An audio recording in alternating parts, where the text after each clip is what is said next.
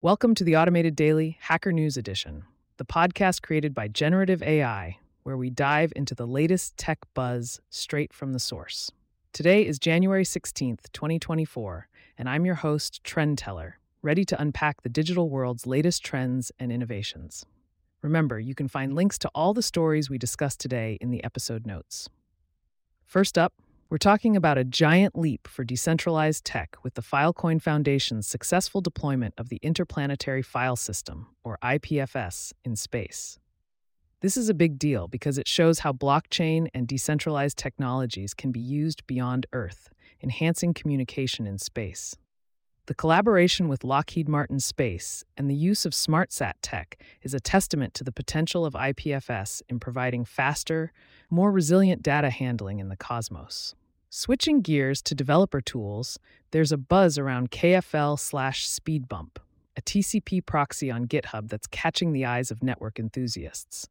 With its ability to simulate variable network latency, it's a handy tool for testing how your applications perform under different network conditions. It's open source, written in Go, and the community is actively contributing to its development. For those interested in web development, there's an intriguing article on using the ZBar barcode scanning suite with WebAssembly. This is a great example of how powerful C libraries can be brought into the browser, expanding the possibilities for cross-platform applications. The author's journey from exploring JavaScript libraries to compiling ZBar into WebAssembly is a valuable read for anyone looking to push the boundaries of web app capabilities.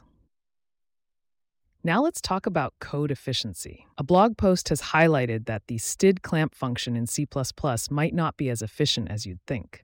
The author compares it to a combination of std::min and std::max, and finds the latter to be more efficient.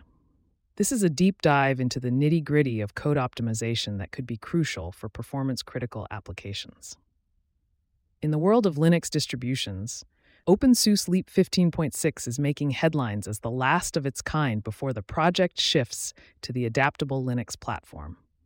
This transition marks a focus on business and cloud services, with an eye on containerization. It's a significant shift for the openSUSE community, and users can look forward to what Leap sixteen will bring in twenty twenty-five. For the job seekers out there, Tesorio, a company specializing in cash flow management, is on the lookout for a senior data engineer. This remote position in Latin America comes with a suite of benefits, including stock options and unlimited P T O. It's an opportunity to join a team that's leveraging machine learning to revolutionize financial processes. Tech enthusiasts, listen up. The Lichee Console four A, a RISC-V mini laptop, has hit the market. It's a compact device with decent specs for a mini laptop, but it's not without its quirks. From software improvements to hardware performance, it's a gadget that offers a glimpse into the future of portable computing with RISC-V architecture. Vim users, there's something new for you. The Modeless Vim GitHub repository is offering a way to turn Vim into a Modeless editor. It's an interesting take on the traditional modal editing experience Vim is known for, and it's stirring up some conversation in the community. Security professionals, take note of Ostorlab K E V, a tool designed to detect known exploitable vulnerabilities. It's a one-command solution that draws from various sources, including CISA K V and Google's Tsunami.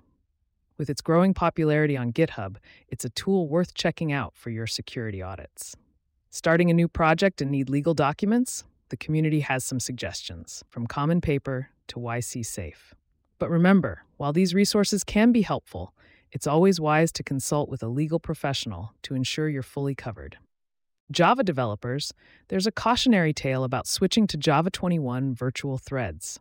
An experience with a deadlock in T P C C for PostgreSQL highlights the importance of understanding how virtual threads interact with libraries. It's a lesson in the careful use of new technologies and the benefits they can bring when implemented correctly. Let's talk authentication. An article delves into the evolution of authentication methods, weighing the balance between user experience and security. From ancient passwords to modern M F A, it's a reflection on the challenges we face in keeping our digital lives secure while hoping for more user-friendly solutions like S S O and biometrics. And for the Linux gamers, there's exciting news.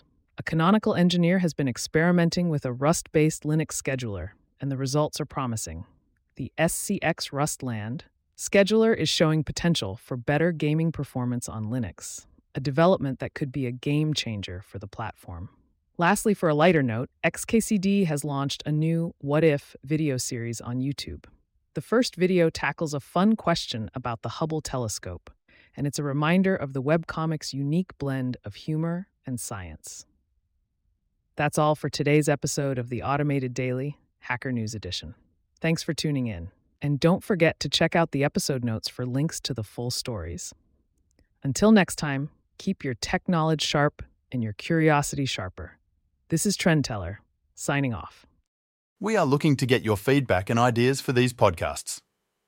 Please contact us through email or on the social links listed in the podcast details. In addition, each type of our podcast, for example the A I news, can now be subscribed to separately. See links in the podcast details.